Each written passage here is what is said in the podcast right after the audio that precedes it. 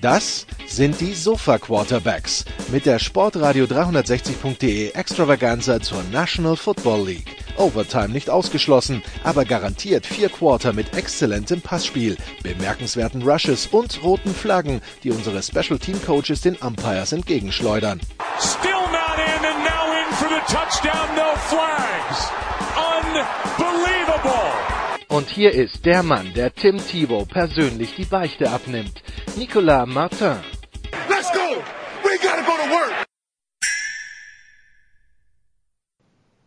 Sport 360, die Sofa Quarterbacks, jetzt auch in der NFL-Version. Die NFL-Saison steht vor der Tür. Heute Nacht geht's los mit dem Spiel Chicago Bears gegen die Green Bay Packers.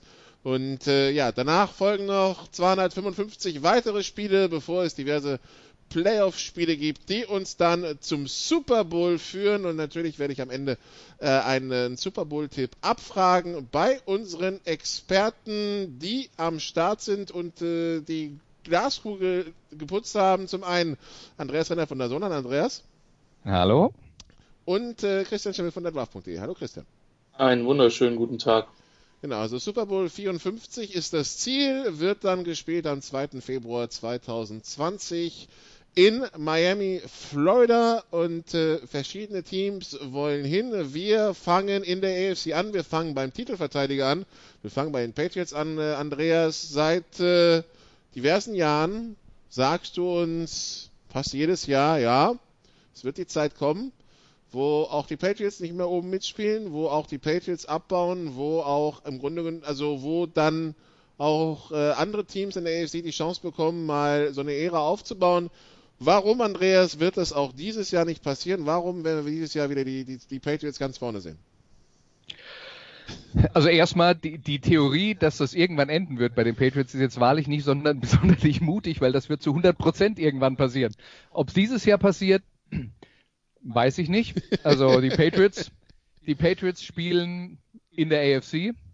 In der AFC muss man eigentlich schon sagen, gibt es einen ernsthaften Kandidaten, der sie rauskegeln könnte aus meiner Sicht. Das sind die Kansas City Chiefs. Also alles natürlich wie alle Vorhersagen an dieser Stelle unter der Prämisse, dass die Mannschaften so zusammenbleiben, wie sie jetzt sind, was natürlich nicht passieren wird, weil schon nach dem ersten Spiel werden die ersten äh, mit äh, Verletzungen rausfallen, die die Saison beenden. Aber nach dem, was man jetzt auf dem Papier sieht, glaube ich, dass die AFC äh, entschieden wird zwischen den Chiefs und den Patriots. Und wenn wir dann über die AFC East reden, da sehe ich tatsächlich niemand, der äh, die Patriots ernsthaft ähm, äh, ernsthaft gefährden kann. Ich glaube, die Offense ist der schwächere Mannschaftsteil inzwischen. Die, die äh, Verteidigung dagegen ist herausragend besetzt. Und ähm, das wird äh, das wird schwer, aber ich glaube, sie werden in, in dieser Saison eher ihre äh, Spiele Low-Scoring gewinnen als High-Scoring äh, bei den Patriots. Das war ja in der Vergangenheit auch schon mal anders. Christian, also die Patriots äh, natürlich ohne Rob Gronkowski zum Beispiel, ohne Trey Flowers, dafür Josh Gordon jetzt von der Sperre zurück. Äh, was erwartest du von den Patriots? Business as usual. Also ich glaube schon, dass die allein durch die Division. Also die Business as usual wäre quasi 16 Spiele Saisonvorbereitung und dann, wenn die Playoffs kommen, dann sind sie bereit. Ja, vor allem, weil dann, also ich rechne fest damit, dass Gronkowski zum Playoffs wiederkommt. Ähm, wie gesagt, ich glaube, der will sich einfach die Saisonvorbereitung sparen. Tatsächlich ist, ist es in der Offense spannend. Sie haben meiner Meinung nach immer noch eine der besten O-Lines. Ähm, auch wenn es spannend wird, wer da auf Left Tackle starten wird. Ähm, könnte sein, dass das der, der 18er Rookie Isaiah Wynn ist, der eigentlich so von den physischen Voraussetzungen nicht zwingend immer alles dafür mitbringt, was so NFL-Scouts sehen wollen. Ähm, aber trotzdem ist es immer noch ein sehr gutes, ein sehr gutes Team, sehr gut gecoachtes Team. Und man hat halt den Vorteil, dass es in der Division nur meiner Meinung nach eine wirklich konkurrenzfähige Mannschaft gibt, vielleicht zwei. Ähm, deswegen, ich, ich sehe jetzt wenig, was sich für einen Divisionstitel abhält. Ich glaube tatsächlich auch, dass die Defense wieder eine absolute Stärke ist. Wie gesagt, die Receiver-Position ist sehr, sehr spannend. Da muss man mal gucken, was passiert. Ähm, aber ansonsten ähm, sehe ich die dann schon auch in der, in der East klar vorne. Also 10 Siege plus ähm, sollten, denke ich, schon für die Patriots dieses Jahr wieder drin sein. Mit äh, Hauptkonkurrenz von den Jets nehme ich immer an, Christian? Was mich betrifft, auf jeden Fall nicht von den Jets. Ich glaube, das sollte eines der verbessertsten Teams in der, in der, in der Liga generell sein. Die Jets haben zudem einen recht, recht positiven Spielplan. Ähm, das könnte für mich eine der Überraschungsmannschaften der Saison werden. Zumal man der Defense wirklich zwei, drei gute Leute geholt hat, jetzt auch in der Offense versucht hat, Sam Darnold möglichst viel Hilfe zu geben, unter anderem mit, mit, äh, mit Le'Veon Bell. Ähm, also da ist mit Sicherheit Potenzial, um, ähm, um einige Spiele zu gewinnen. Ein Le'Veon Bell, Andreas, den wir jetzt erstmals seit zwei Jahren wieder auf einem Footballfeld sehen werden. Das heißt, äh, der müsste frisch sein.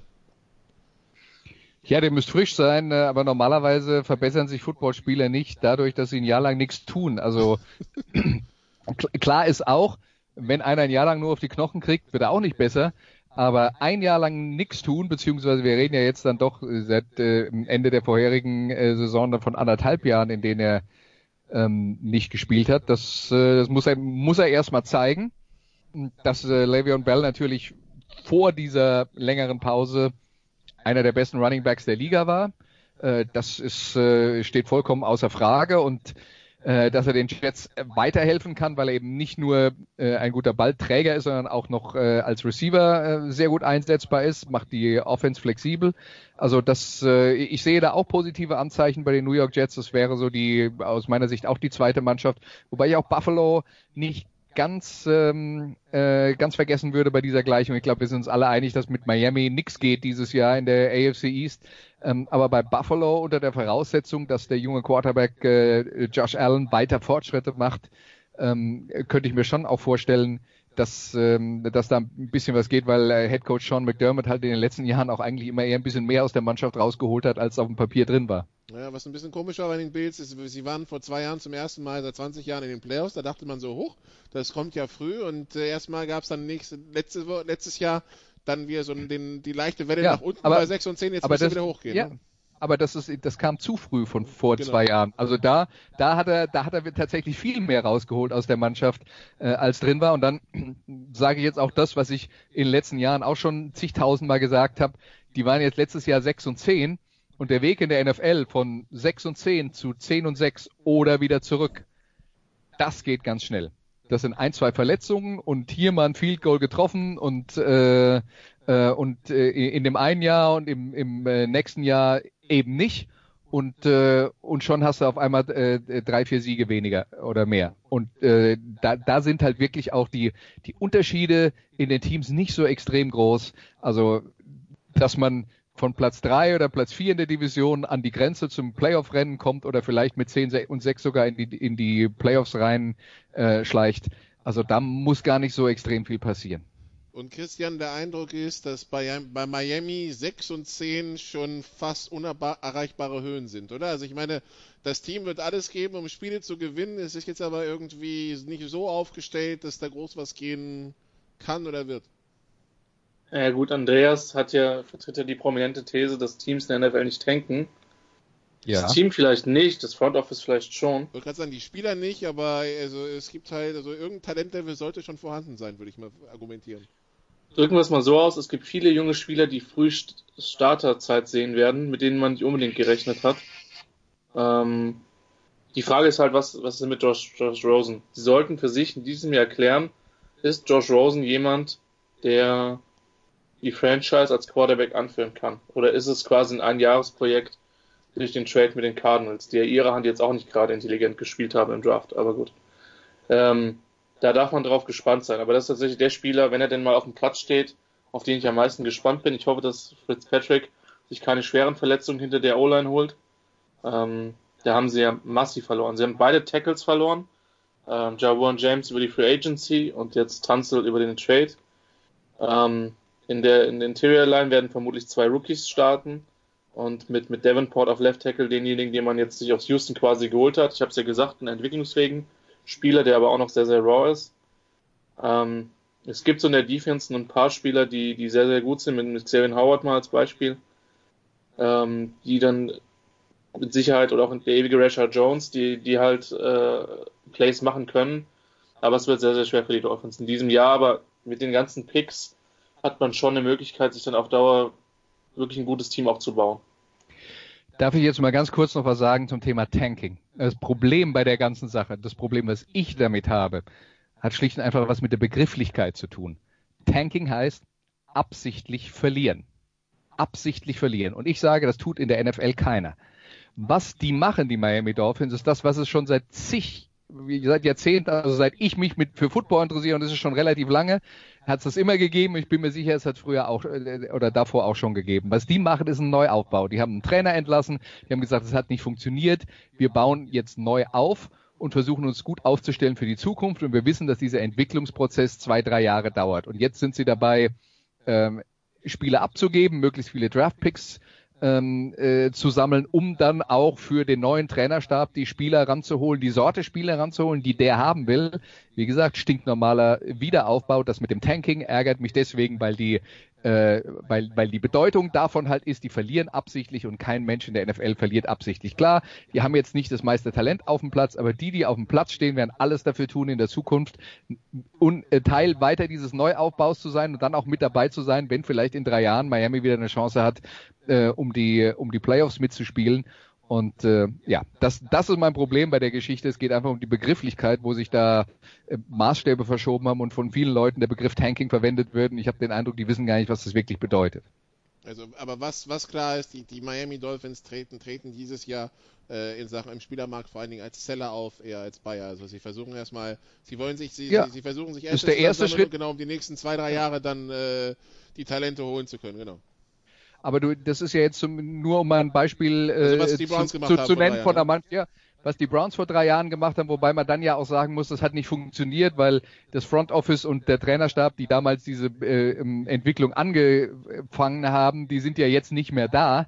Äh, was jetzt dann eher unglücklich ist. Das bessere Beispiel wäre San Francisco, wo ein neuer General Manager kam, ein neuer Head Coach und die eben auch vor drei Jahren gesagt haben, okay, wir fangen jetzt hier quasi bei Null an und deswegen langfristigen Vertrag bekommen haben, um das so aufzubauen, wie sie es wollen.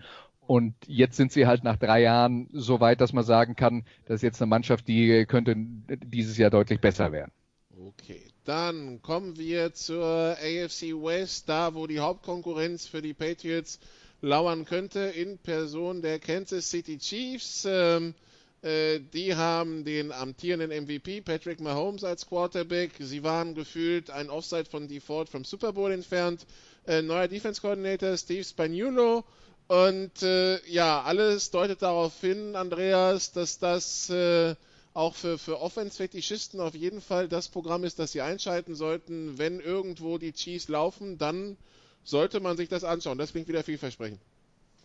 Das klingt absolut vielversprechend und äh, es, es geht natürlich auch darum, dass, äh, dass mit äh, Patrick Mahomes der spektakulärste junge Spieler der Liga bei ihnen ist. Äh, also der spektakulärste junge Spieler und man könnte vielleicht sogar sagen auch der beste Spieler der Liga. Äh, also das, äh, der alleine ist die Show und der macht es interessant. Das ist, glaube ich, auch kein Wunder, äh, dass ich gerade gelesen habe, Brett Favre, ähm, dem Mahomes ähnlicher ist als jedem anderen Quarterback in der NFL-Geschichte, den ich kenne. Brett Favre hat gesagt, oh, ich schaue gar nicht mehr so viel NFL. Nur wenn, da, wenn da Mahomes spielt, dann, dann gucke ich rein und da hat man dann so ein bisschen den Eindruck, dass es so Brett Favre sich fühlt, als würde er in den Spiegel schauen. Ähm, aber Mahomes ist halt wirklich einer der äh, der auch unglaubliche Sachen macht auf dem äh, Footballfeld. Das ist dann einer, wo die Leute hinterher sagen, boah, hast du das gestern gesehen? Er ist die Show, ja. Und äh, er ist nicht nur die Show, weil es kann ja auch mal nach hinten losgehen. Letzte Saison war er für sein erstes Jahr als Starter unglaublich konstant, hat auch nicht so viele Fehler gemacht, wie äh, das viele vorher erwartet haben. Ja, und damit äh, die, die Chiefs aus meiner Sicht wieder eine Mannschaft, die oben äh, dranbleiben kann äh, oder ganz oben mitspielen äh, kann. Letztes Jahr ist es an der Defense gescheitert. Jetzt muss man dann mal gucken, ob Spaniolo das äh, besser hinbekommt als äh, sein Vorgänger. Und man darf auch nicht vergessen, bei allem Guten, was wir über die Chiefs gesagt haben, in dieser Division spielen auch noch die Los Angeles Chargers und das ist auch eine sehr gute Mannschaft. Auch ein Top Ten Team in der NFL, wo wenn ein, zwei Sachen bei Kansas City nicht funktionieren, möglicherweise der Weg bereitet ist, dass die Chargers in die Bresche äh, springen können. Und wir haben ja äh, mit, mit der, mit der äh, Geschichte rund um Tyreek Hill und einer möglichen Sperre für ihn haben wir ja vor der Saison auch gesehen, wie, wie dünn das Eis ist, auf dem man da steht. Und klar, wenn Tyreek Hill, um den diese Offense, äh, um den und Mahomes diese Offense aufgebaut ist, wenn der auf einmal nicht mehr da wäre, dann wäre auch diese Angriffsformation deutlich schlechter. Christian, was äh, für Gefahren siehst du für die Chiefs, die nicht LA Chargers heißen? Die Defense, die Defense der Denver Broncos. Die wird, glaube ich, ziemlich, ziemlich, ziemlich stark werden. Ähm, allerdings war es das dann auch schon. Also ich traue der, trau der Offense von Denver relativ wenig zu. Ähm, Oakland ist so eine komplette Wildcard irgendwie. Ähm, abgesehen davon, dass die sehr auf Holz klopfen, dass sie äh, gesund bleiben, ähm, sehe ich die nicht als Contender. Aber wie gesagt, die, die Broncos Defense wird einigen Mannschaften wehtun und auch mal sehr, sehr gute Offenses in irgendwie 17 oder 20 Punkte spielen halten. Ansonsten sehe ich in der West, außerhalb von den Chargers, die ja nur ihre eigenen Probleme haben, ähm, wenig Konkurrenz für die Chiefs. Okay, die, dann äh, kommen wir zu den Chargers und ihren Problemen. Äh, also eins davon ist äh, natürlich Running Back Melvin Gordon. Äh, wenn wir bei Nein. Dem, nee, aber trotzdem, wir müssen drüber reden. Ähm, ja. Wenn, äh, also natürlich, man, man hat Austin Eckler und Co., also man wird es wahrscheinlich kompensieren können und äh, die Offense sieht ja mit Keenan Allen und Travis Benjamin und Don Inman und so weiter gut aus, Hunter Henry. Nun ist die Frage, wie, also wie sehr wird das im Laufe der Saison Impact haben, wenn, wenn das jetzt so weitergeht? Anscheinend hat man ihm jetzt angeboten, ja, wenn du so traden wäre okay. Die Trade-Partner scheinen sich sehr in Grenzen zu halten. Ich glaube, man hat was von den Eagles gehört, das war es aber auch schon. Äh, wie gehen die Chargers deiner Meinung nach mit der ganzen Situation um? Also wird das ein Faktor sein in der Saison oder gar nicht? Ah, ich bin tatsächlich echt zufrieden. Also, ich, ich hau ja gerne auf dem Front Office drauf. Ähm, aber das, das finde ich vollkommen gut. Das finde ich auch clever und dieses, ähm, dieses Trade-Angebot war ja letztlich, glaube ich, nur, lieber Melvin, guck mal bitte, was die anderen Teams langfristig zahlen wollen und stelle fest, es wird nicht viel mehr sein, als was wir dir anbieten. Das ist ein reiner Reality-Check für Gordon, mal glaube ich zumindest. Ähm, es sei denn, es verletzen sich irgendwo noch in Mannschaften ein oder zwei Spieler und jemand wird desperate. Das würde ich noch nicht mehr ausschließen. Ähm, aber ansonsten, das wird halt nur ein Faktor, wenn die Chargers nicht laufen können. Ich meine, sie sind bei First Down ohnehin noch ein bisschen zu lauflastig, was mir halt echt auf die Nerven geht, aber ähm, das ist nur mal so ein bisschen das Coaching von, von Lynn. Ähm, ansonsten mache ich mir, ist das die, die Skillgruppe, ist die Positionsgruppe, über die ich mir am wenigsten Sorgen mache. Also ähm, auch mit, mit Truman Pope, der sind ziemlich überraschend den Roster gemacht hat, ein guter Special-Teamer ist, ist da noch jemand Interessantes. Die Receiver-Gruppe ist gut. Ähm, man hat ja auch Donald Inman, der seine Release von den Patriots äh, gefordert hat und bekommen hat, noch einen sehr, sehr interessanten Possession Receiver dazu geholt. Also Hunter Henry ist fit. Die Skillgruppe sollte, sollte kein Problem sein und im Notfall spielt halt Tyra Taylor Running Back. Ich meine, es gibt Zyniker, die würden sagen, hat er bei Baltimore eh größtenteils getan. Äh, Andreas, die, die, die Chargers und natürlich das Rennen von Philip Rivers gegen die Zeit, wenn er es noch in den Super schaffen will. Ne? Also die, da wissen wir auch, so viele Schüsse hat er nicht mehr. Das stimmt wohl. Ich ähm, würde es ihm grundsätzlich persönlich gönnen. Ähm, aber ich möchte an dieser Stelle auch nochmal äh, dazu sagen, dass meine Meinung über Philip Rivers sich nicht fundamental ändern würde, egal ob er einen äh, Super Bowl gewinnt oder nicht. Wir hängen uns immer zu sehr oder machen, äh, halten uns immer zu sehr daran fest, dass jemand diesen oder jenen Titel geholt hat. Man darf auch nicht vergessen, nee, man darf auf gar keinen Fall vergessen, dass, äh, dass es ein Mannschaftssport ist, in dem ein überragender Individualist natürlich schon dafür sorgen kann, dass die Mannschaft ein gewisses Niveau nicht unterschreitet, aber den Super Bowl holt man halt nur, wenn alles passt. Ja, und da gehört dann auch tatsächlich auch gehören so Sachen wie Glück dazu und ähm, manchmal hat man es halt vielleicht nicht. Äh, die Chargers mit vielen knappen Playoff-Niederlagen in den letzten Jahren, Christian kann ein Lied davon singen. Und ähm, ja, die waren letztes Jahr sehr gut. Die, die Frage ist immer, wie, wie äh, weit kann Rivers diese Mannschaft noch führen, bevor man ähm, wirklich dann sieht, dass er äh, Probleme bekommt, sein Niveau zu halten. Das, äh, das ist natürlich entscheidend. Aber ähm, ja, Philip Rivers und die Jagd wird so lange weitergehen, bis ihm der Körper sagt, er kann nicht mehr, wie es bei den meisten Quarterbacks ist. Klar, es gibt mal einen, der hört der hört frühzeitig auf, aber äh, das ist ja dann doch eher selten. Okay, dann wäre die Frage, was machen wir mit Broncos und Raiders, Christian?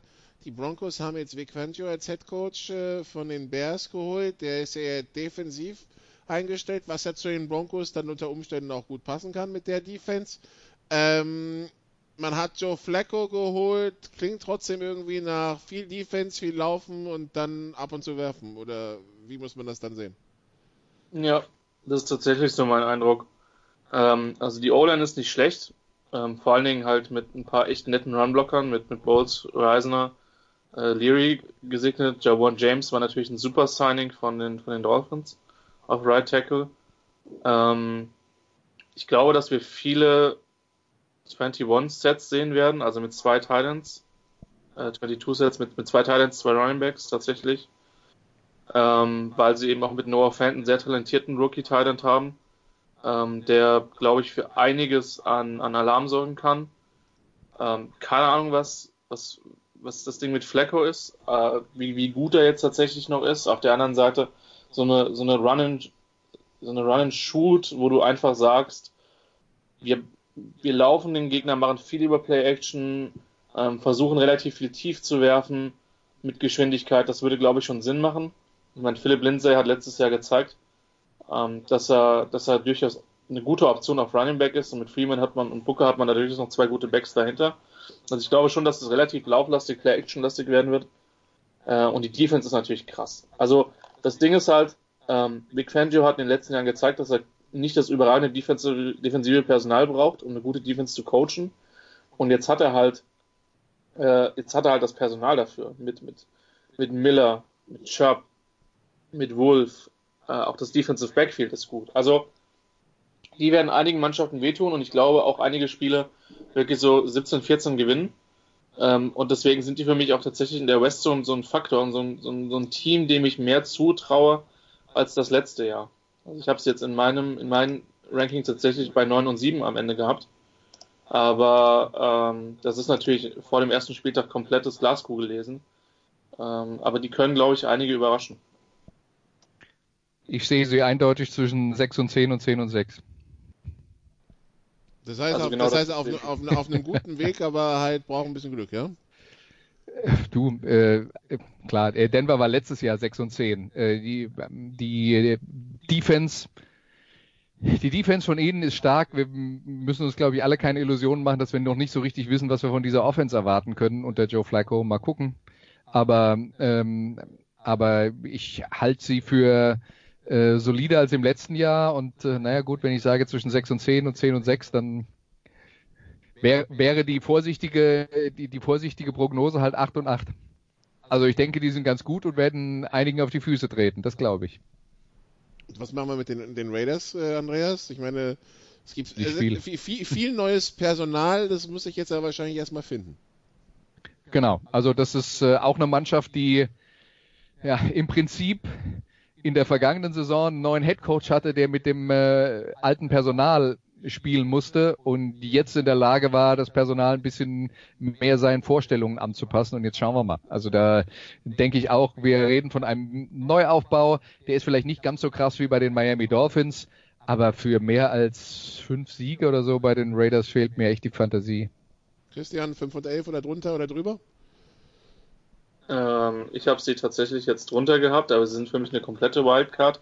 Das Interessante ist halt, dass man sich jetzt bei den Receivern mit, äh, mit Nelson, Brown und Tyrell Williams drei krass schnelle Leute geholt hat und jetzt einen Quarterback hat, der halt das Tiefwerfen scheut wie der Teufel das Weihwasser mit Eric Carr. Äh, das könnte sehr lustig werden, weil das schematisch eigentlich nicht passt. Ich bin echt gespannt, wie das, wie das läuft. Die sind für mich aus mehreren Gründen irgendwie eine Wildcard, weil die auch in der Teamzusammenstellung ein paar interessante Moves gemacht haben. Ähm, könnte, könnte sehr lustig werden, könnte sehr unterhaltsam werden. Ich weiß nicht, ob es gut wird. Ähm, ja, im letzten Jahr, das muss man ja auch sagen, im letzten Jahr in Oakland, ne? Also da geht dann auch eine Ära zu Ende, 2019. Bevor es dann die Las Vegas Raiders werden, genau. Dann äh, wechseln wir in die AFC North und der Producer ist ein paar tausend Kilometer entfernt. Das heißt, wir dürfen auch, äh, und er ist nicht in der Aufnahme drin, das heißt, wir dürfen über die Steelers lästern, wenn, wenn wir denn wollen. Ähm, eine Division, die letztes Jahr die Baltimore Ravens äh, gewonnen haben. Eine Division, in der also die Steelers sind, die Le'Veon Bell haben ziehen lassen und Antonio Brown weggetradet haben. Eine Division, wo die Browns sind, die äh, für Furore sollen, sorgen sollen. Eine Division, wo wir uns nach gefühlten 60 Jahren an einen neuen Head Coach bei den Bengals gewöhnen müssen. Es ist also viel los in der AFC North. Und äh, wir beginnen mal beim Hype-Team, äh, Andreas, bei den Cleveland Browns mit äh, Freddie Kitchens als Head Coach in seinem ersten Jahr. Und ähm, ja, wir sind äh, bei, ähm, also wir haben Baker Mayfield als Quarterback und äh, in der Defense Miles Garrett. Wir sind zwei Jahre entfernt von 0 und 16 und der Hype ist schon hoch. Was können wir von den Browns erwarten? Eine unterhaltsame Saison können wir auf jeden Fall erwarten. Wie gut das wird, habe ich noch kein Gefühl für. Ähm, ich würde jetzt mal lästerlich sagen, die Cleveland Browns sind sowas wie die Hildesheim Invaders der NFL im Sinne von, da wurden ziemlich viele Charakterköpfe in einen Topf geworfen und der Head Coach, der dabei ist, ist nicht sehr erfahren in diesen Situationen. Und deswegen glaube ich, dass äh, die, die äh, mannschaftliche Qualität auf dem Papier stimmt. Ich glaube, die Browns werden auf jeden Fall ähm, besser sein als in den letzten Jahren. Ob es dann aber tatsächlich reicht, um in der AFC insgesamt ein äh, gewichtiges Wort mitzureden. Ich rede jetzt nicht von der AFC North im Speziellen, sondern von der AFC insgesamt. Da sehe ich sie dann doch noch ein Stück weit entfernt. Odell Beckham Jr., Oliver Vernon, Sheldon Richardson. Also Christian, die, Liste des Talentes ist lang. Ähm, fangen wir mal mit der, mit der AFC North an. Äh, siehst du Möglichkeiten, dass sich da durchsetzen? Ich sehe Möglichkeiten. Die, die Frage ist, wer, wer blockt für die? Das ist so äh, das Riesenproblem. Es gibt zwei Spots, die echt fraglich sind. Auf Left Tackle startet jetzt wahrscheinlich Greg Robinson, ähm, den wir noch kennen als, äh, als den Spieler, der in, bei den Rams nicht funktioniert hat, bei den Lions nicht wirklich funktioniert hat und jetzt starten soll. Immerhin hat er Erfahrung. Ähm, und äh, auf Right Guard wird wohl Eric Hush beginnen. Der dürfte dem einen oder anderen noch aus dem aus den Hard Knocks von den Rams mit dem Thema Tanktops begegnet sein. Ist aber auch nicht zwingend der Spieler, den du da als Starter möchtest. Ähm, also das ist für mich das große Fragezeichen. Big Picture glaube ich schon, dass sie äh, im Norden mitspielen können, sofern sich der Trainerstab in dem, was er tut, entsprechend einiges und, und Wilkes da auch entsprechend in der Defense einen guten Job macht. Talent ist da. Ähm, größtes Fragezeichen neben der O-Line ist halt für mich vor allen Dingen das Defensive Backfield. Ähm, da werden insbesondere die Steelers, denke ich, sehr, sehr gut gegen werfen können. Ähm, aber wenn das im Coaching-Staff alles passt, glaube ich, dass sie mitspielen können. Ich glaube nicht, dass sie die Division gewinnen, aber mitspielen im Divisionstitel schon. Also mitspielen im Divisionstitel, gut. Das wäre Stichwort 1. Wen sehen wir dann eher in äh, Konkurrenz dazu? Sehen wir da die Steelers oder die Ravens, Andreas? Ja, für mich Pittsburgh. Ähm, und das liegt daran, dass ich, ähm, dass ich an die Ravens nicht glaube. Also ich denke, defensiv werden die Ravens weiter gut sein. Ähm, aber äh, die Offense um Lamar Jackson, also die haben letzte Saison, als sie auf Lamar Jackson umgestellt haben als Quarterback, haben sie ihre Offense komplett auf Laufspiel umgestellt. Das ist eine Zeit lang gut gegangen, weil NFL-Teams nicht richtig wussten, wie sie das verteidigen sollten. Dann gab es Mannschaften, die Lösungen gefunden haben, vor allen Dingen die Chargers in Playoffs. Und das war auch so eine typische Situation. Die Chargers hatten Ende der regulären Saison tatsächlich noch gegen die Ravens verloren. Dann haben sie kurz danach in Playoffs getroffen und da haben sie sie komplett im Griff gehabt. Das ist einfach was, wenn, wenn, wenn der Mannschaft gegen sowas zweimal spielt, kriegt die das, kriegt die dieses laufbetonte Spiel in den Griff. Was passiert, wenn die Gegner dieses Laufspiel verteidigen können? Dann muss Lamar Jackson werfen können. Und das ist der Teil, den glaube ich, wenn ich sehe. Und deswegen glaube ich, dass Pittsburgh besser ist. Die haben natürlich ähm, in der individuellen Qualität ein bisschen was verloren äh, mit Antonio Brown, mit Le'Veon Bell. Man könnte aber auch sagen, sie haben äh, zwei Typen, die in den letzten Jahren hauptsächlich Kopfschmerzen äh, bereitet haben, verloren. Die Frage ist, wie schlimm das ist. Auf Receiver mit der Lücke von Antonio Brown waren sie in den letzten Jahren immer wieder äh, in der Lage, solche Probleme zu lösen, weil sie äh, gute Coaches haben. Und äh, Le'Veon Bell haben sie in der vergangenen Saison schon ersetzt und Roethlisberger ist immer noch äh, einer der besseren Quarterbacks der Liga. Deswegen ist für mich Pittsburgh ähm, der Konkurrent von Cleveland um den Divisionssieg und Baltimore sehe ich auf drei. Christian, möchtest du widersprechen? Es ist halt schlimm, dass ich jetzt mit allem echt mitgehen muss. Ich würde bei Baltimore noch lediglich anfügen wollen, dass man halt mit, mit Mosley, Smith, Sachs und Weddle echt ein paar gute Namen verloren hat. Gerade was den Edge Rush ja. betrifft. Das ja. ist das, was mir in der Defense Sorgen macht und jeder weiß, dass ich ein großes Herz für Eric Weddle habe. Ähm, Also deswegen glaube ich, dass es in der, Defensive, in der Defensive auch eine leichte Regression geben wird. Und bei Pitt, ich glaube, die haben sich diese Offseason wirklich kaputt gelacht, weil alles redet über die, die Browns und sie sind immer noch eines der komplettesten Teams in der Liga. Und deswegen sind die für mich im Norden auch der Favorit. Okay. Ähm, die, die, die, Ravens, Christian, deine Chargers waren es ja, glaube ich, waren die, die zweimal gegen die gespielt haben, genau. Und die, dann, das dann in der zweiten, im zweiten Duell relativ schnell eingebremst haben. Also ähm, Lamar Jackson kann das funktionieren in der NFL. Also wie, wie viel Gehirnschmalz müssen die Ravens jetzt in, in der Offseason investiert haben müssen, damit das funktioniert? Das ist jetzt echt ein sehr banaler Spruch, der mich hoffentlich keine, keine Tacker von dir kostet, aber du musst als Quarterback halt werfen können. Und ähm, für, für so eine Laufoffense ist ein tiefer, ist, ist ein tiefes Passing-Game halt essentiell und Jackson ist halt kein guter Deep-Ball-Thrower gewesen am College. Das ist einfach so. Er war generell für mich kein überragender Passer am College. Und ähm, ich sage ja immer, dass, dass ich nicht glaube, dass das erste Jahr so eine riesen, eine riesen äh, Aussagekraft hat, wie ein, wo ein Quarterback dann rauskommt. Ich, der hat natürlich noch Möglichkeiten, sich zu steigern, insbesondere bei einer, bei einer Offense, die jetzt noch viel mehr auf ihn designt ist als letztes Jahr. Ähm, ich bin mir noch nicht sicher, welchen Schritt er da tatsächlich gemacht hat. Da haben wir auch in der Preseason zu wenig von gesehen. Ähm, aber damit steht und fällt diese Offense. Und ähm, ich glaube, dass die Defense immer noch gut sein wird, wie gesagt, einen Schritt nach hinten macht. Aber ich weiß halt nie, ob, ob Jackson dieser überragende Passer werden wird. Und dann ist halt die Frage, wie hoch ist dann wirklich das Potenzial dieser Ravens Offense 2019 und dann aber auch langfristig darüber hinaus. Und da steht bei mir halt echt ein großes Fragezeichen. Also die Ravens, äh, das Fragezeichen, wo es wahrscheinlich keine Fragezeichen gibt, sondern äh, äh, auch da sieht es ja eher nach, äh, wir stellen erstmal um aus, äh, die Cincinnati Bengals mit neuem Headcoach Andreas, äh, ja, äh, in einer Division, wo viel gehypt wird, um die Bengals ist es ziemlich ruhig, das muss erstmal nichts Schlechtes sein. Hm, ich weiß nicht, ob das nicht in dem Fall doch was Schlechtes ist, weil ich glaube nicht, dass irgendjemand den Cincinnati Bengals wesentlich mehr als Platz 4 in dieser Division zutraut. Klar, bei irgendjemand anderem kann's, kann das Verletzungspech zuschlagen und dann rutscht man vielleicht nach oben, aber ich glaube, also ich habe noch nie noch nichts gesehen oder gehört oder gelesen, wo irgendjemand der Meinung war, Cincinnati spielt um den Divisionstitel mit. Ja, genau, ja, aber es ist ein, ein, ein neuer Headcoach, erstes Jahr, also der kann jetzt, was ich damit meinte, der kann jetzt mal in, in aller Ruhe reinfinden, also weil keiner was erwartet. Ja, ja, da ist dann glaube ich auch schon so der Punkt, wenn sie äh, wenn sie so wie im Vorjahr sechs Siege einfahren, dass das dann wahrscheinlich schon als okay gesehen wird.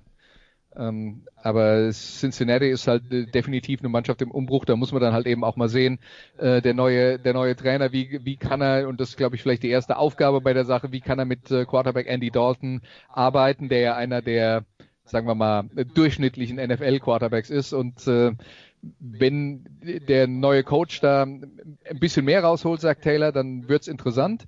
Ähm, wenn, wenn nicht, wäre, wären die Bengals halt eben auch ein Kandidat für einen ganz hohen Draft-Pick und, ähm, und äh, einen neuen Quarterback in der kommenden Saison. Da sind ja ein paar äh, am Horizont, auf die sich viele freuen.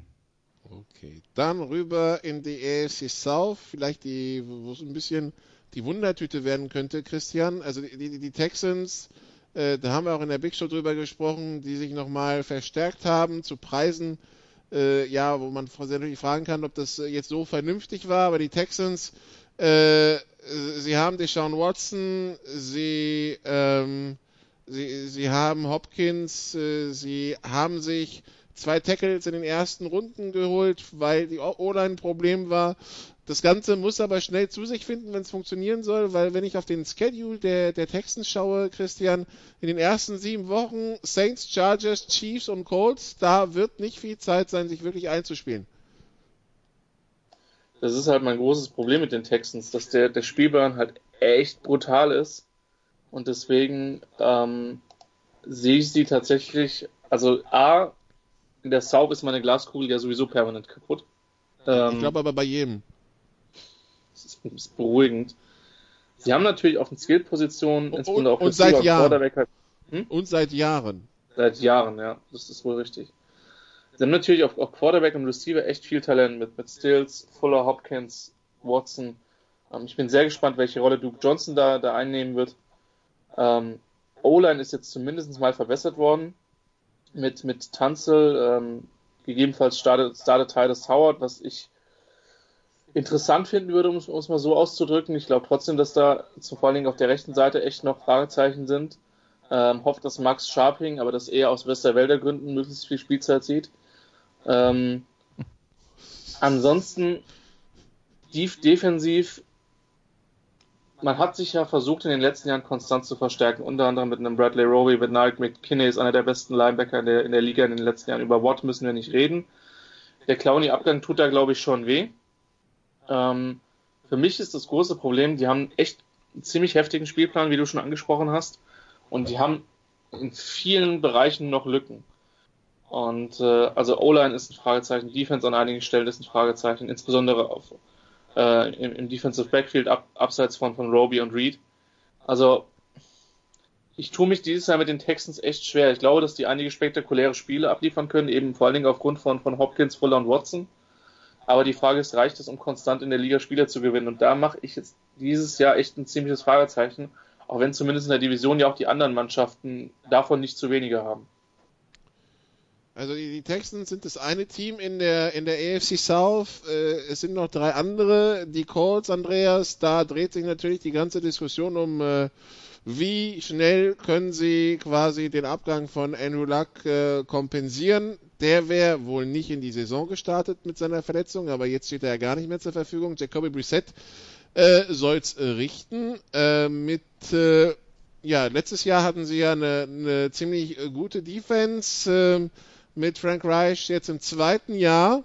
Äh, was erwarten wir von den Colts ohne Luck in dieser Division, wo, also sagen wir so, ist, äh, in, in, in der AFC North wäre es, glaube ich, schlimmer. In der AFC South haben sie auch irgendwie 16 Spiele, um sich zu finden, ohne dass ganz groß einer ihnen davonrennt, habe ich das Gefühl. Ja, jetzt habe ich erstmal noch eine Frage an dich. Sind es deine französischen Gene, die dich äh, äh, daran hindern, Frank Reich zu sagen? Auch, ja. ist halt so, so machen das halt die Amerikaner. Gut, aber, aber das nur am Rande. Ähm, also für mich sind die Colts der Favorit in der Division. Ähm, das liegt schlicht und einfach daran, dass ich glaube, dass die einen sehr guten Kader haben, dass die in der vergangenen Saison sehr viele junge Spieler äh, gefunden haben, die offensiv und defensiv ein Fundament sein können. Äh, in der Offensive Line, auf der Linebacker-Position und so weiter und so fort. Äh, ich glaube, dass Jacoby Brissett einer der mindestens Top 3 Backup Quarterbacks in der Liga war. Ich glaube, die Findungsphase wird nicht so extrem lang sein, weil Jacoby Brissett sowieso die komplette Offseason als Starter bestritten hat, weil Andrew Luck war ja nicht da. Und ähm, Jacoby Brissett hat auch schon ordentlich Spielerfahrung gesammelt und und er hat ähm, und er hat die körperlichen Voraussetzungen, diese Offense umzusetzen. Also für mich ist das das kompletteste Team. Und wenn wenn Brissett nicht ähm, komplett versagt und das glaube ich nicht, äh, dann ist das für mich der Favorit auf den Divisionstitel, wie immer unter der Prämisse, dass sich nicht sämtliche Receiver gleichzeitig das Bein brechen oder was so alles in der NFL äh, passieren kann.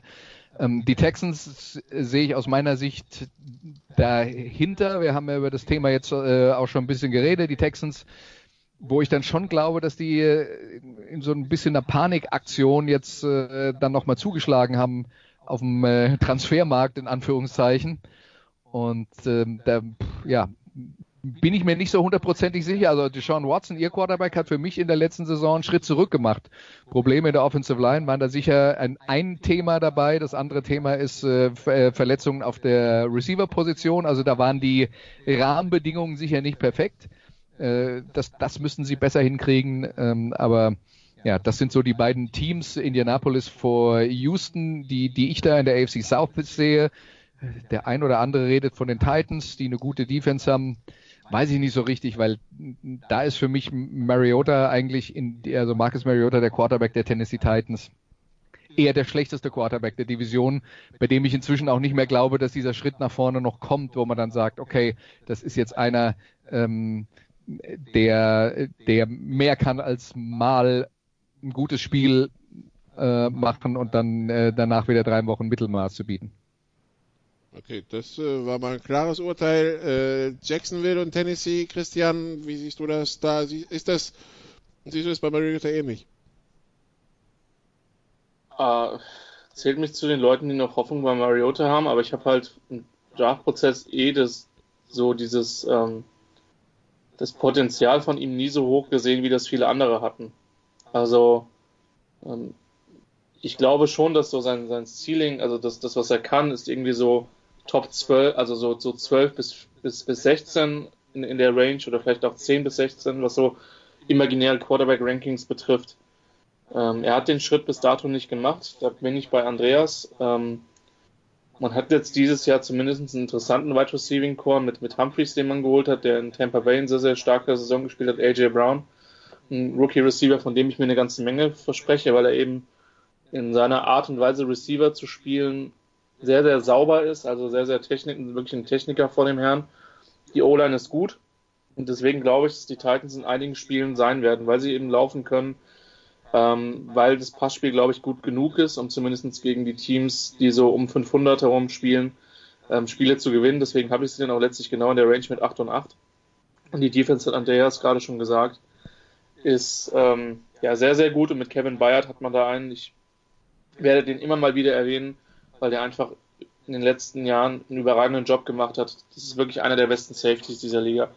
Bei Jacksonville bin ich schematisch einfach skeptisch, weil ich einfach nicht daran glaube, was Coughlin und, äh, und Doug Marone, der ja für mich sowieso erstmal nur wie ein, also Entschuldigung, er wirkt so manchmal so ein bisschen für mich wie ein Befehlsempfänger, ähm, wirkt und äh, ich vermute, dass man da Fournette wieder 70 Mal den Ball pro Spiel geben will und äh, das Interessante ist ja diese Statistik, ähm, die, die es ja zu Folds gibt, ist ja, dass es, dass die durchschnittliche Länge der Passversuche, die war ja bei Bortles, bei Bortles extrem kurz, der war ja auf Fehlervermeidung ausgelegt. Einer der wenigen, die noch geringeren, geringere Distanz pro Wurf hatten, war Nick Foles. Ähm, und daher ist die Frage, ob man jetzt einfach einen neuen Namen hat und dasselbe Problem weiterhin. Ähm, und ich glaube, dass das Scheming in Philadelphia vielleicht einen Tacken besser ist als das, was in Jacksonville passiert. Die werden, auch die werden mit ihrer Defense in vielen Spielen drinbleiben, auch wenn sie mit Telvin Smith jetzt erstmal jemanden verloren haben, der, der, der aussetzt. Ein sehr, sehr, sehr, sehr starker Linebacker. Ähm, aber den traue ich einfach offensiv nicht so viel zu und das Receiving Core ist halt außerhalb von Didi Westbrook vermutlich eher auf der schwächsten Seite der, der NFL. Okay, das heißt also, wir, wenn ich das zusammenfasse, also Division Champions im Osten, für euch wahrscheinlich die Patriots, ähm, für den äh, Norden äh, eher die Steelers, für den Westen Chiefs, Schrägstrich, vielleicht Chargers und im Süden Colts, Schrägstrich, vielleicht Texans. Habe ich es gut zusammengefasst? Na gut, äh, also. Also vorausgesetzt, alle bleiben ich, gesund und so weiter und so fort. Ja, ne? natür natürlich, ja. Also ich sehe, für mich werden die, sind die Browns der Favorit im Norden, die Colts im Süden und, äh, und die Chiefs äh, im, im Westen, ja. Die Patriots eh klar. Ja gut, dann, dann mache ich das auch. Also ich habe tatsächlich die Patriots klar im, im, im Osten, die Steelers knapp, äh, knapp vor den, vor den Browns im Norden, wobei die Browns eine Wildcard sich holen ähm, ich glaube, im Süden habe ich jetzt auch, ich habe Colts und Titans beide 8 und 8. Also ich wäre dann der Divisionssieg an der Stelle tatsächlich. ähm, und im Westen habe ich die Chiefs mit 11 und 5 und die Chargers mit 10 und 6. Das heißt, die Chiefs gewinnen die Division und die, und die Chargers und die Browns holen sich dann die Wildcards bei mir.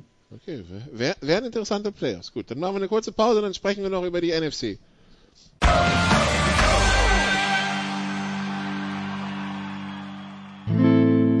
First and 10 around the league. Teil 2 bei den Sofa Quarterbacks. Wir sind angekommen bei der NFC mit äh, Andreas Renner und Christian Schimmel. Unsere Saison-Preview. Wir fangen an im Norden, weil dort ja der Season Opener stattfindet zwischen Bears und Packers. Und über Bears und Packers haben wir ja in äh, der Big Show schon gesprochen. Deshalb lasst uns schnell über die beiden anderen in der Division sprechen. Wir sprechen zum einen über die Minnesota Vikings, Christian. Wir erinnern uns, du hattest einen leichten Vikings-Bias und äh, vor der letzten Saison die Vikings ja sehr hoch gehandelt. Where is the hype? Ja, frage ich mich gerade auch, wenn ich mir so anschaue, dass ich sie jetzt dieses Jahr tatsächlich ein Stück weit weg von den von Packers und von, von Bears habe. Auch wenn ich denen definitiv zutraue, da oben mitzuspielen. Ähm, Offensive Line ist für mich immer noch ein ziemliches Fragezeichen, insbesondere die rechte Seite. Ähm, das hat, glaube ich, schon relativ wehgetan. Ähm, die Frage bei Cousins war letztes Jahr, lag es am Scheming, lag es an der Line, lag es an ihm? Ich meine, es gibt ja diese, diese bekannte Statistik, dass er irgendwie gegen Teams, die mehr als 50 Prozent ihrer Spiele gewinnen, eine katastrophale Bilanz hat. Ähm, man hat jetzt im Draft versucht, da einfach zu helfen. Die ersten drei Picks gingen mit Center Bradbury, der übrigens ein sehr, sehr guter Center ist. Also bei dem würde es mich echt schocken, wenn der NFL nicht, nicht funktionieren würde. Mit Earth Smith auf Thailand und mit äh, Alexander Madison auf Running Back da entsprechend in der Offense zu investieren. Ähm, die sollten offensiv besser sein als letztes Jahr. Ähm, was sie allerdings auch sein müssen, sonst wird es, glaube ich, schwierig. Ähm, die Defense ist relativ zusammengeblieben, aber auch schon relativ alt insgesamt. Ähm, ja, ich glaube, sie gehen ein bisschen, bisschen unter dem Radar, weil den Bears sehr viel zugetraut wird, weil die Packers halt eben einen neuen Coach und, und neues Scheme haben und auch in der Defense einige, wie ich finde, bei den Packers positive Veränderungen haben. Deswegen, deswegen fliegen sie unter dem Radar, aber ich glaube trotzdem, dass, ähm, dass die Vikings eine sehr gute Rolle spielen können und auch mit ein bisschen Glück die Division gewinnen können. Für mich ist wirklich die Frage ähm, Scheming, Offensive Line und dann auch letztlich Quarterback Play. Und äh, das sind für mich halt ein paar Fragezeichen zu viel, um sie da jetzt in die absolute Spitze zu schreiben. Aber Talent ist auf jeden Fall in der Mannschaft da, das ist völlig, völlig klar. Allein schon, weil in den letzten beiden Jahren Adam Thielen und Stephen Dix, die beiden Receiver Andreas, ja doch Spaß gemacht haben zuzuschauen. Also Talent ist auf jeden Fall da. Talent ist auf jeden Fall da, würde ich Christian auf gar keinen Fall widersprechen. Für mich ist die NFC äh, North insgesamt eine Division, wo ich mir wirklich jeden Ausgang vorstellen kann. Und damit meine ich auch, dass ich die Detroit Lions nicht für komplett chancenlos in dieser äh, Division halte. Bei den Chicago Bears, klar, die haben eine sehr gute Verteidigung in der vergangenen Saison gehabt. Das war überragend. Ähm, wenn sie das Niveau in der Defense vielleicht nicht ganz halten können, dann äh, müsste die Offense ein bisschen mehr produzieren. Und die haben halt mit Mitch Trubisky auf der Quarterback-Position einen, bei dem ich auch nicht hundertprozentig überzeugt bin, dass das die äh, Langzeitlösung auf der Position ist. Also ich sehe bei, bei eigentlich allen Teams in dieser Division, sehe ich ähm, Positives und Negatives und glaube, das sind alles Mannschaften, die unterm Strich ganz gut sein werden. Und wie gesagt, ich kann mir wirklich, also ihr, ihr könntet mir jetzt jede äh, denkbare Variante von Abschlusstabelle der NFC Nord vorlegen. Ich würde sagen, das wird mich nicht überraschen. Aber keinen, der da, also, aber in diesen Varianten wahrscheinlich keinen, der der ganzen Chose extrem davonläuft, oder? Genau. Also ich, ich sehe die alle so zwischen, zwischen, sagen wir mal, äh, neun bis zehn Siegen im Positiven und sechs bis sieben Siegen im Negativen. Christian, was, äh, was muss bei den Lions klappen, damit sie ja in, in der Division äh, ihre Konkurrenten ärgern können? Ja, Thomas Psayer müsste das Playcalling übernehmen. ähm, das Sideline Reporter. Dann geht das, dann geht das Visier aber auf. Dann kann sich der Kicker aber und der Panther einen neuen Job suchen. ja, dann kommt äh, First Down irgendwie 70% Passing. Äh, kleiner Schade an unseren Sideline Reporter, der, ähm, der da mit Sicherheit an, dem, an den prozentualen Laufverhältnissen das eine oder andere Mal äh, verzweifeln wird in der Saison. Ich kann mir auf die Lines keinen reinmachen. Was ich gut finde, dass sie in den letzten Jahren immer konstant in die Order investiert haben. Sie haben mit, mit äh, Amendola, Johnson, Golladay äh, drei hochspannendere Receiver, die eine ganze Menge machen können. Die Defense ist für mich in einigen Bereichen wirklich ein Fragezeichen, vor allem was die Front 7 betrifft. Da frage ich mich so ein bisschen, wo außerhalb von Flowers der, der Pass herkommen soll, aber immerhin haben sie Flowers. Ähm, Defense ist für mich vor allen Dingen auf Safety ein kleines Fragezeichen. Also, ähm, ich weiß noch mal nicht, wie, also ich glaube, dass die qualitativ schon schwächer sind als die anderen drei Mannschaften, aber nicht so weit, dass ich sagen würde, das könnte man nicht kompensieren. Ähm, sei es durch Spielglück oder sei es durch, ähm, sei es durch gutes Ingame-Coaching. Äh, manchmal führt das eine ja auch zum anderen oder umgekehrt. Ähm, ich sehe sie ein kleines Stück weit weg ähm, und es ist halt für mich neben der AFC West und ja, die Frage ist, wie gut die AFC North ist, die brutalste Division der ganzen NFL. Also ähm, Brut da ist schon richtig viel Qualität unterwegs. Ne? Hm? Brutal, weil so ausgeglichen. Ja, ja, und das werden halt eine ganze Menge One-Score-Games werden und wir wissen alle, dass das One-Score-Games ähm, dann, also das in der Regel gibt es eine 50-50-Verteidigung, ob du die gewinnst oder verlierst. Und ähm, da spielt halt der Faktor Spielglück dann schon eine entscheidende Rolle. Und das ist auch, glaube ich, das, was vielleicht auch Andreas dazu be, ähm, bewogen hat, dann zu sagen, keine Tabellenkonstellation wird ihn überraschen, wenn das stimmt. Dann gewinnst du halt mal schnell mal zwei Spiele mehr. Ähm, und das wird, das wird auf jeden Fall spannend werden. Ich sehe die Lions ein kleines Stück hinten dran, aber aus genannten Gründen eben absolut nicht chancenlos in dieser Division. Gut, dann äh, also das die NFC North, wie gesagt, die die Packers und äh, und Bears haben wir schon in der Big Show besprochen. Dann gehen wir zum Super Bowl Teilnehmer der NFC im der letzten Saison, nämlich äh, in die NFC West zu den LA Rams die LA Rams, äh, die den einen oder anderen Vertrag verlängert haben, die LA Rams, die letztes Jahr bis zu diesem äh, Monday Night Game gegen die Chiefs spektakulär anzusehen waren, Andreas. Danach hatte man schon das Gefühl, da ist ein bisschen Sand im Getriebe, man weiß nicht so recht oder man wusste nicht so recht, was mit Todd Gurley war, angeschlagen, verletzt und äh, ja, jetzt gehen also die Rams in eine neue Saison. Ähm, was erwartest du im Jahr 1 nach der Super Bowl Teilnahme? Ich glaube, das Wichtigste für die Rams ist, dass du, Nicola, nicht wieder zu einem Spiel von ihnen fährst, so wie zu diesem angesprochenen, ähm, von dem wir es gerade hatten, und sie, äh, sie mit einem Flug belegst. Wo die dann schlechte Nachricht an dieser das Stelle, dann können wir es beenden, weil also ich werde wahrscheinlich bei Rams gegen Ravens sein. Auf der anderen Seite, ich glaube nicht. Wie früh in der Saison ist das? Müssen wir uns Sorgen machen, dass sie kein Spiel gewinnen? Das ist rund um Thanksgiving so in etwa. Ähm, ah, okay. das, äh, aber auf der anderen Seite, dass das dann offensiver Shootout wird wie letztes Jahr, glaube ich nicht. Weil es sind die ja, Ravens. Also ich meine, die, die, die Herausforderung für die Rams ist ganz klar. Die haben mit, ihr, mit ihrer McVay-Offense in der vergangenen Saison haben sie die NFL überrollt. Bis Matt Patricia kam, der Defensive Coordinator der Detroit Lions. Der war der Erste, der quasi das Gegengift erfunden hat. Das war zwar ein Spiel, das die Rams am Ende gewonnen haben, ich glaube 30-16 oder sowas in der Preislage gegen das aus, aber da hat sich Los Angeles extrem schwer getan gegen diese äh, Quarters Coverage.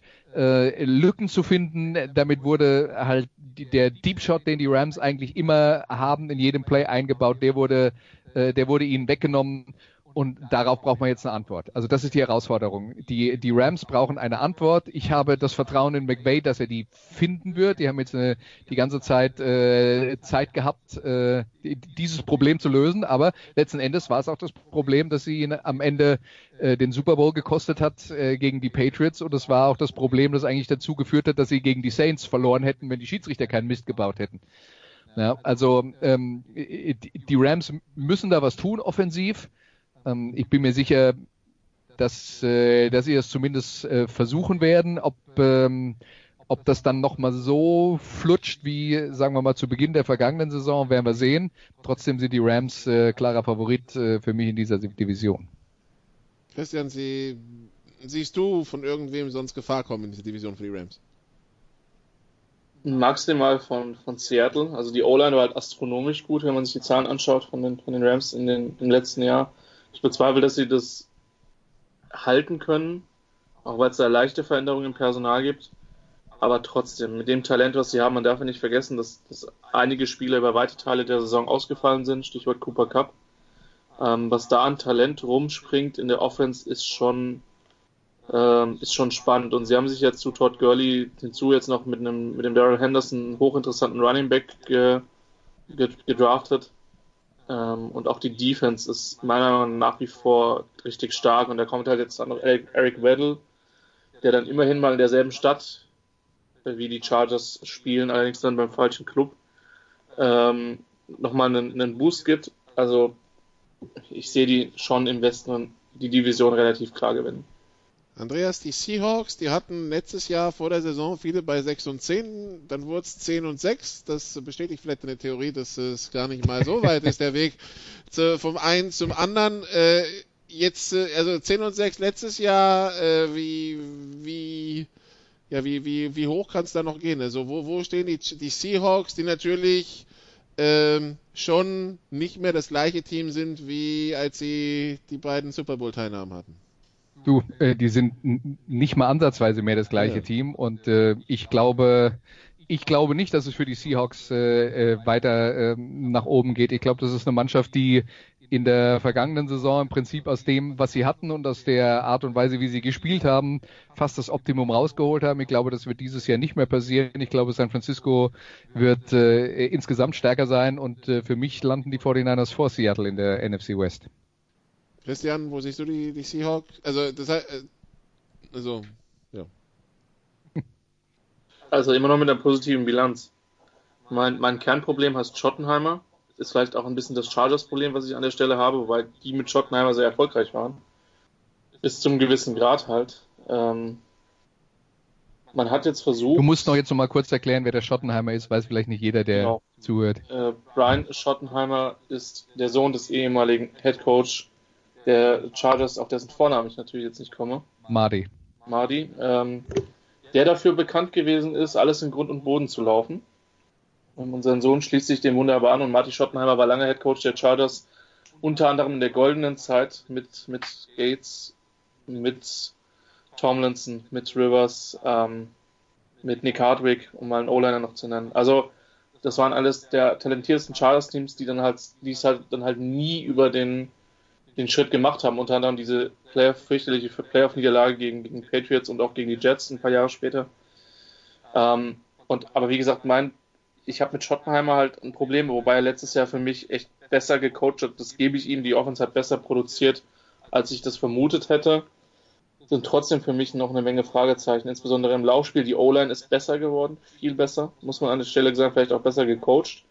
Jetzt hat man sich mit Clowney und mit einem First Runner, mit LJ Collier, ein sehr interessantes Pass-Rushing-Duo zusammen mit, mit Siggy Ansa. Also da gibt es auf jeden Fall Möglichkeiten, ähm, einem Gegner weh zu tun. Dickestes Fragezeichen ist für mich Defensive Backfield. Ähm, da sind einfach zu viele Spieler, die sehr unerfahren sind und die wirklich, glaube ich, weit über ihren Verhältnissen spielen müssten, als dass man die nicht gegen den Pass attackieren kann. Also ich glaube, sie sind immer noch ein gutes Team, aber mit einigen Lücken.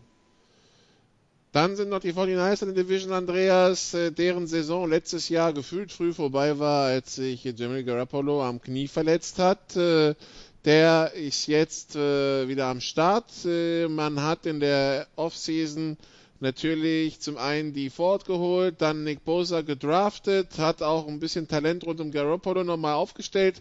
Ähm, unter der Voraussetzung, dass Garoppolo jetzt also mal eine Saison durchspielt, was erwarten wir von den 49ers? Ähm, ich erwarte von den 49ers die Verbesserung, die alle schon vor der letzten Saison erwartet haben.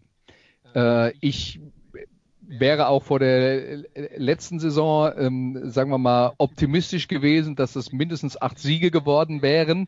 Ähm, es greift allerdings viel zu kurz, wenn man das alles nur an Garoppolo festmacht. An der Verletzung von Garoppolo meine ich. Denn die 49ers haben, nur um das mal zu illustrieren, im, im letzten Saisonspiel und nicht, weil es um nichts mehr ging, haben die gespielt mit Quarterback Nummer drei. Die ersten drei Receiver waren nicht mit dabei und Running Back Nummer vier stand auf dem Platz. Das heißt, die Offensive Line ist einigermaßen fit geblieben, George Kittle, der Tight End, ist einigermaßen fit geblieben, aber alles andere drumherum, die sind, äh, die sind umgefallen wie die, äh, umgefallen wie die Fliegen, ergibt keinen Sinn. Also, äh, die hat's alle dahin gerafft quasi. Das ist, was ich sagen will. Und äh, das ist schlicht und einfach ein Verletzungsaderlass, den keine Mannschaft in der NFL verkraften kann. Wenn sowas in dieser Saison wieder passiert, dann werden die 49ers auch dieses Jahr nicht viel besser abschneiden als im letzten Jahr. Was aber passiert ist und was zu Hoffnung Anlass gibt, ist, dass viele von den jungen Spielern, die in der letzten Saison in diese Rolle gedrängt wurden aus Verletzungsgründen, dass die in der vergangenen Saison schon eine wirklich gute Entwicklung gemacht haben, sodass diese Mannschaft jetzt wirklich viel Kadertiefe hat. Das heißt, ein Verletzungsproblem ein paar Verletzungsprobleme kann man vermutlich inzwischen ganz gut wegstecken. Ich würde sogar sagen, mit Nick Mullins als Quarterback, und der ist ja jetzt der Backup von Garoppolo, sind die 49ers immer noch eine Mannschaft, die eine positive Bilanz erzielen kann. Das liegt auch daran, dass sie ähm, an ihren Defense-Problemen gearbeitet haben. Gibt ja die Statistik äh, historisch wenigste Turnovers überhaupt in der Geschichte der NFL, seit die Turnovers gezählt werden, nämlich insgesamt sieben und nur zwei Interceptions das ganze Jahr. Und die 49ers haben verstanden, dass das größte Problem, das sie hatten, äh, war, dass sie keinen Druck auf den Quarterback gemacht haben und deswegen halt die Neuzugänge mit Bosa und Ford damit äh, und zusammen mit der Forrest Buckner, äh, der von der Defensive Tackle Position ein herausragender Spieler ist, ist das eine der besseren Defensive Lines äh, in der NFL, vor allen Dingen, wenn es darum geht, Druck auf den Quarterback zu machen. Und dieser Druck auf den Quarterback, der wird dann halt zu mehr hektischen Entscheidungen, mehr unüberlegten Entscheidungen auf der gegnerischen Quarterback-Position führen und dann hoffentlich, so ist der Plan bei San Francisco, dann auch zu mehr abgefangenen Pässen durchs Defensive Backfield. Das, das ist die Theorie. Ob es klappt, wird man sehen. Aber ich glaube, dass San Francisco um die zehn Siege landen wird in diesem Saison, in dieser Saison. Christian, was spricht dagegen? Wide Receiver Core, selbst wenn die fit sind. Also, da rennen für mich eine Menge Spieler rum, die, glaube ich, nirgendwo anders auch nur die Chance hätten zu starten. Marquise Goodwin mal ausgenommen. Man muss mal gucken, was Debo Samuel kann, den ich im College sehr, sehr, sehr, sehr, sehr, sehr gerne zugesehen habe. Ähm, das ist für mich ein Fragezeichen. Linebacker ist ein Fragezeichen, aber ist halt in der aktuellen NFL nicht mehr ganz so wichtig, wenn der Pass stimmt und das Defensive Backfield, und das stimmt für mich. Zehn Siege finde ich viel und ambitioniert. Und das Ding ist halt, also ich weiß noch nicht, was Jimmy Garoppolo wirklich ist. Ich glaube, also ich sehe den besser als viele andere. Ich denke schon, dass das ein wirklich ein guter Quarterback in der Liga werden kann, aber wir haben halt schon immer noch relativ limitiertes Tape. Ähm, was halt, glaube ich, entscheidend für die 49ers spricht für mich, und auch wenn ich sie nicht bei zehn Siegen habe, ist halt das Coaching. Ähm, und das, das ist, glaube ich, ein riesen, ein riesen der, der dem Team auf jeden Fall weiterhilft. Ich glaube, was man, äh, was man äh, bei San Francisco nicht vergessen darf, ist, ob äh, trotz all der Probleme, die sie im letzten Jahr haben, was die, was die erzielten und die abgegebenen Yards anging in der vergangenen Saison, waren sie, äh, waren sie in beiden Kategorien leicht über Mittelmaß. Nur ähm, in Punkte haben sie es nicht umsetzen können, sowohl offensiv als auch defensiv. Da hat vielleicht noch ein bisschen die Qualität gefehlt. Also bei den Receivern stimme ich dir insofern nicht zu, als was man nicht vergessen darf, ist, ähm, Shanahan ist einer, der eine ganz genaue Vorstellung davon hat, was für äh, eine Sorte von Spieler er auf welcher Position haben will. Und er sieht Talent nicht zwangsläufig genauso wie eine andere Mannschaft das tut. Was der will, ist auch auf der Receiver-Position Leute zu haben, die so vielseitig wie möglich sind. Und, äh, und die Mixtur aus Pass- und Laufspiel, ähnlich wie bei McVay, da ist ja auch der Plan, dass der Gegner nicht wissen soll, äh, was dann auf ihn zukommt. Und die 49ers haben ganz viele Leute auf Running Back und auf Receiver, die flexibel einsetzbar sind wo man mit einem Personalpackage rauskommt und der Gegner sieht, aha, da ist X, Y und Z und wir wissen jetzt gar nicht, was dabei kommt, weil da können sieben verschiedene Variationen bei kommen. Das ist so ein bisschen der Plan in der Offense und da passt ein Jalen Hurt dazu, ja, der lange Running Back im College gespielt hat, da passt Debo Samuel dazu, der vom Körper auch äh, in die Kategorie geht, dazu passt Tevin Coleman, der einer der besten äh, Pass-Catching Running Backs der NFL ist. Und was die äh, was die Linebacker-Position angeht, ähm, da glaube ich, dass sie mit äh, K1 Alexander und Fred Warner genau die zwei Typen haben, die sie für diese Defense wollen, nämlich zwei, die extrem schnell sind und äh, extrem aggressiv tackeln. Das ist der Plan, weil sie mit dieser White Nine Offense ein paar mehr Lücken gegen das Laufspiel bieten, dadurch, dass die Defensive Ends sich ein bisschen weiter auseinander aufstellen. Ähm, also der Plan ist auf jeden Fall da und er gibt Sinn auf dem Papier was dann passiert, wenn, ähm, ja, wir wissen ja alle, jeder, wie war das bei Mike Tyson? Jeder hat einen Plan, bis er einen in die Fresse bekommt und dann werden wir dann sehen, was hinten dabei rauskommt. Gut, also das, äh, die Frage wäre, äh, Andreas, was ist der Plan der Cardinals, bevor sie, bevor sie äh, einen in die Fresse bekommen? Die Cardinals mit dem Rookie Head Coach Cliff Kingsbury, mit äh, Rookie Quarterback Kyler Murray, mit äh, Air Raid. Da bin ich ja seit aus diversen Gründen seit letztem Jahr ein bisschen skeptisch, wenn ich das höre. Und äh, ja, also viel, alles ist neu bei den Cardinals äh, in einer Division, wo wir auch schon gemerkt haben, äh, die die anderen, die sind schon gut geölt und die die äh, die geben schon Vollgas. Was geht da für die Cardinals? Geht da überhaupt was? Andreas. Das, ja, das, das wird sehr interessant. Vor allen Dingen ist ja das Fiese, dass die Cardinals ja offensichtlich alle ähm, ähm, äh, sich alle Mühe gegeben haben, in der Preseason wirklich gar nichts von ihrer Offense zu zeigen. Und äh, ja, äh, das wird, wir erwarten, dass es äh, High Tempo sein wird, aber wir erwarten, dass es äh, äh, viele Receiver auf dem Platz stehen werden, dass äh, Kyler Murray äh, da eine entscheidende Rolle spielen wird was dabei rauskommt, um Himmels Willen. ist. Ich, ich denke mal, wenn Arizona sich verbessert auf fünf, sechs Siege, wäre das okay. Ich kann mir auch gut vorstellen, dass sie den ein oder anderen überraschen mit der Art und Weise, wie sie spielen. Und ähm, vielleicht ein paar Spiele gewinnen, die sie auf dem Papier nicht gewinnen sollten. Aber auch da sehe ich äh, bei Arizona jetzt äh, ganz klar den ersten Schritt in einer Entwicklung, auf die noch ein paar folgen müssen. Okay, dann ab in den Osten. Dallas, Giants, Eagles, Redskins, Eagles vor äh, vorletzte Saison ähm, Super Bowl-Sieger, äh, die Cowboys seit äh, über 20 Jahren nicht mehr, würden aber wieder, Christian, äh, die NFC East ist traditionell eine Division, wo es ja A, relativ eng zugeht und B, dann doch immer die Überraschung passiert. Wie, wen hast du da vorne? Äh, ich habe Philly vor den, vor den Cowboys tatsächlich. ähm, weil ich immer noch denke, dass die vom Coaching und vom Personal das kompletteste Team sind, äh, was in der Division rumspringt. Die haben für mich die wenigsten Fragezeichen insgesamt, vielleicht noch am ehesten. Ja, wobei selbst mit, selbst auf Receiver gibt es mittlerweile, also haben sich mit ach, Figer Whiteside und äh, Deshaun Jackson zwei sehr interessante Leute geholt. Ähm, O-Line wissen wir, Laufspiel wissen wir, Carson Wentz spielt jetzt zwar nicht mehr auf dem überragenden Niveau seiner Rookie-Saison, aber ist halt immer noch, meiner Meinung nach, ein, ein guter Quarterback. Ähm, für mich sind die das kompletteste Team in der, in der Division. Ähm, Pass Rush kann man vielleicht so ein bisschen in Frage stellen.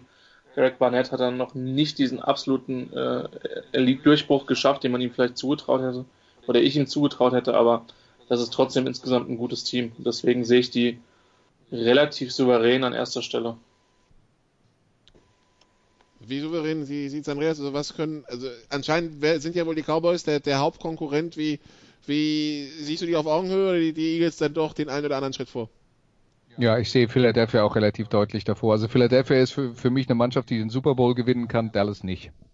Um es mal auf den Punkt zu bringen. Und deswegen glaube ich, dass Philadelphia ähm, irgendwo so um die elf Siege landen wird und äh, elf oder zwölf und bei den Cowboys sehe ich eher acht oder neun und die anderen beiden Teams in der Division eher schlechter. Ja, die, die Cowboys, über die viele sagen, dass das äh, äh, wieder so typisches 9-7 wird, Christian. Ja, also es sind, sie haben ja jahrelang um 8 und 8 rumgespielt. Also das Ding bei den Cowboys ist halt, wir wissen halt überhaupt nicht, wie die Offense aussehen wird. Also ich habe noch keine Idee. Vermutlich wird Elliott den Ball wieder bekommen, relativ oft.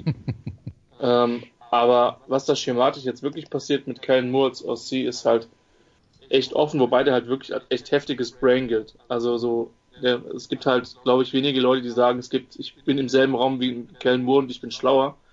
Das ist, glaube ich, als Coordinator immer eine gute, eine gute Grundvoraussetzung, wenn man es dann auch auf den Platz bringt. Auf der anderen Seite hat er dann halt auch noch einen Head Coach, ähm, man hat in der, in der Offseason viel positive, positive Sachen zum Receiving Core gelesen, insbesondere zu Michael Gallup, ähm, Devin Smith, Randall Cobb und Cooper ist ja letztlich auch noch da. Ähm, O-Line ist wie gewohnt eine Stärke. Running Game sollte das auch sein. Und die Defense kann tatsächlich wirklich überraschen. Also da ist sehr, sehr, sehr, sehr viel Talent. Ähm, gespannt bin ich aufs, aufs Defensive Backfield. Das ist für mich so die Sollbruchstelle, wo ich am, die ich am spannendsten finde. Aber Pass Rush sollte, äh, sollte normalerweise entsprechend da sein. Auf Linebacker sind sie mit Sicherheit für mich das beste Team der ganzen NFL. Mit, mit äh, Smith, mit, mit Van Der mit, mit Lee. Also, die haben schon Potenzial, glaube ich, viele Spiele zu gewinnen. Für mich hängt da wirklich vieles am Ingame-Management. Und da war ich halt in den letzten Jahren eher, eher kritisch bei den Cowboys. Okay, und Giants und Redskins, Andreas, äh, da geht es darum, sich äh, aufzustellen für kommende Jahre. Ja, es ist so ein bisschen, ähm, die Redskins machen wir dabei mehr Sorgen, mh, hm, weil ich glaube eigentlich, dass Jay Gruden ein guter Coach ist. Ich habe nur den Eindruck, dass ähm, in Washington zu viele mit reinpushen. Da gab es neulich irgendwie so eine so eine Aussage, dass äh, wer der Starting Quarterback sein wird, das sei eine äh, sei eine Entscheidung, die im Komitee getroffen werde. Und ich vermute mal, dass da von General Manager bis zu Teambesitzer alle mitreden wollen. Kein gutes Signal an den, äh, an den Rest der Mannschaft. Die haben ja jetzt mit äh, Dwayne Haskins einen hochgedrafteten Rookie-Quarterback im Team, ähm, aber haben noch diverse Veteranenoptionen.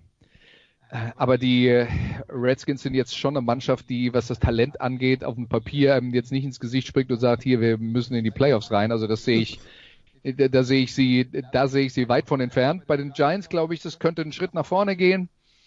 Ähm, vielleicht ist es sogar eine Hilfe, dass äh, ein Odell Beckham, der irgendwie alle Schlagzeilen äh, dominiert hat in den äh, letzten Jahren, dass der dann vielleicht auch mal weg ist. Addition by Subtraction sagt der Amerikaner dazu. Und ähm, da ist natürlich jetzt auch so eine interessante Phase. Im Prinzip ist es ja wie bei den Redskins, auch da ist ein hochgedrafteter junger Quarterback und noch ein Veteran im Team. Und der Veteran bei den Giants mit Eli Manning ist sogar etabliert. Und jetzt sind sie halt im Prinzip sind beide Mannschaften in der in der Position, dass sie sagen können, ja, wir schauen jetzt mal, wie es läuft. Und wenn der Junge dann, der Junge, die, die, jüngere Option dann beweist, dass sie besser ist als die ältere Option, dann spielt sie. Und dann ist das ein, ähm, ein Entwicklungsjahr für beide Mannschaften und äh, ja, und die werden beide vermutlich weniger als äh, sieben Siege einfahren.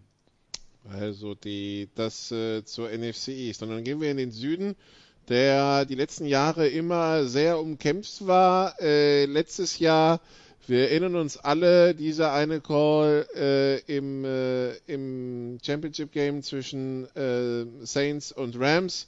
Die Saints, der gefühlte Super Bowl-Teilnehmer, Christian. Ähm, auch da äh, die, die Saints zum Ende der Saison in der Offense nicht mehr so explosiv wie zum Beginn der Saison und natürlich die Frage, äh, war das jetzt äh, schematisch bedingt? Was hat das für Gründe?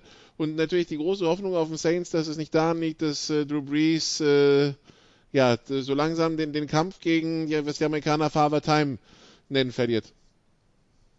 Glaube ich tatsächlich noch nicht. Ich denke, man wird ihn ein bisschen entlasten müssen, ein bisschen mehr laufen müssen insgesamt. Ich meine, man hat damit mit Kamara einen sehr, sehr talentierten Back. Ähm, ich, ich sehe dies, ich glaube nicht, dass die Saints einen Schritt nach hinten gemacht haben in der Offseason. Ähm, ich sehe die nach wie vor als absoluten Super Bowl Contender. Ähm, durch O-Line, durch Reese, durch die Skill-Player, die da sind. In der Defense haben sie in den letzten Jahren massiv investiert und haben da auch einen Ertrag äh, gekriegt, unter anderem mit, mit hohen Picks für, für Bell, für Williams, für, für Lattimore. Ähm, ich denke, der Pass Rush muss einen, einen kleinen Schritt nochmal nach vorne machen, insbesondere von, von Marcus Davenport wird da, glaube ich, viel erwartet werden. Ansonsten ist es aber für mich eines wirklich der ein sehr, sehr starkes Team und haben, das sollte man nicht vergessen, ich hoffe, ich jinxe ihn jetzt nicht, mit Will Lutz einen der besten Kicker in der Liga, wenn nicht den besten. Also für mich werden die wieder absolut um die Krone spielen werden, haben auch die Chance, den Super Bowl zu gewinnen. Die NFC South, wie gesagt, die letzten Jahre generell mit, äh, mit äh, vielen guten Teams, die Saints knapp äh, am Super Bowl vorbei, die Falcons waren drin, die Panthers waren drin. Andreas, äh, wenn es die Saints nicht werden sollten, wer ist da der Hauptkonkurrent? Atlanta.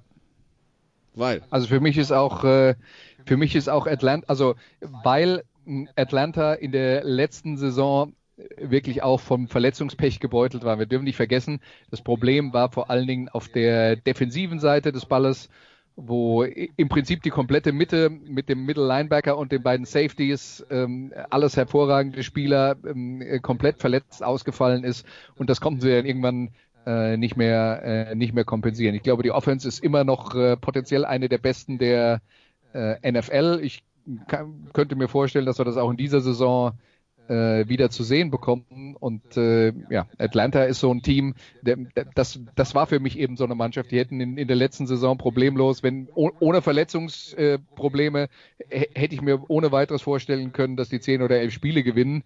Mit den Verletzungsproblemen sind es dann halt nur sieben. Aber ich glaube, der Sprung wieder zurück, um um die Playoffs mitzuspielen, ähm, der ist nicht so groß ich würde Atlanta auch in dieser Saison wieder eher bei zehn Siegen sehen und wenn dann die Saints vielleicht ein oder zwei weniger gewinnen und dann ist es auch schon wieder ein spannendes Rennen um den Divisionstitel.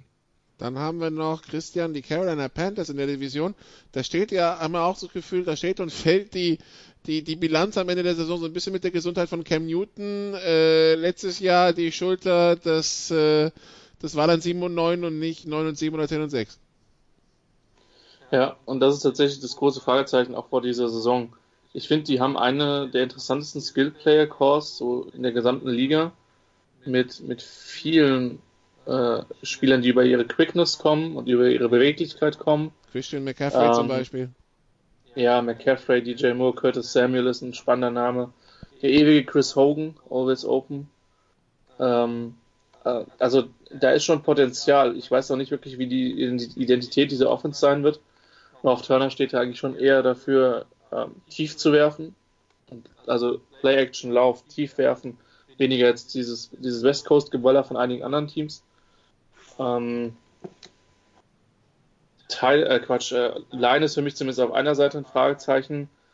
Defense hat man jetzt versucht, sich nochmal entsprechend zu verstärken mit, mit äh, Don Terry Poe und, und Joel McCoy und Kevin Short, da sehr, drei sehr interessante Namen.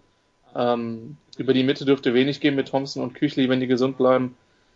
Ähm, dahinter gibt es so ein paar Fragezeichen, äh, wobei Bradbury, sollte man vielleicht erwähnen, einer der besten, also auf dem Weg ist, einer der besten Cornerbacks der Liga zu werden, wenn das nicht schon ist.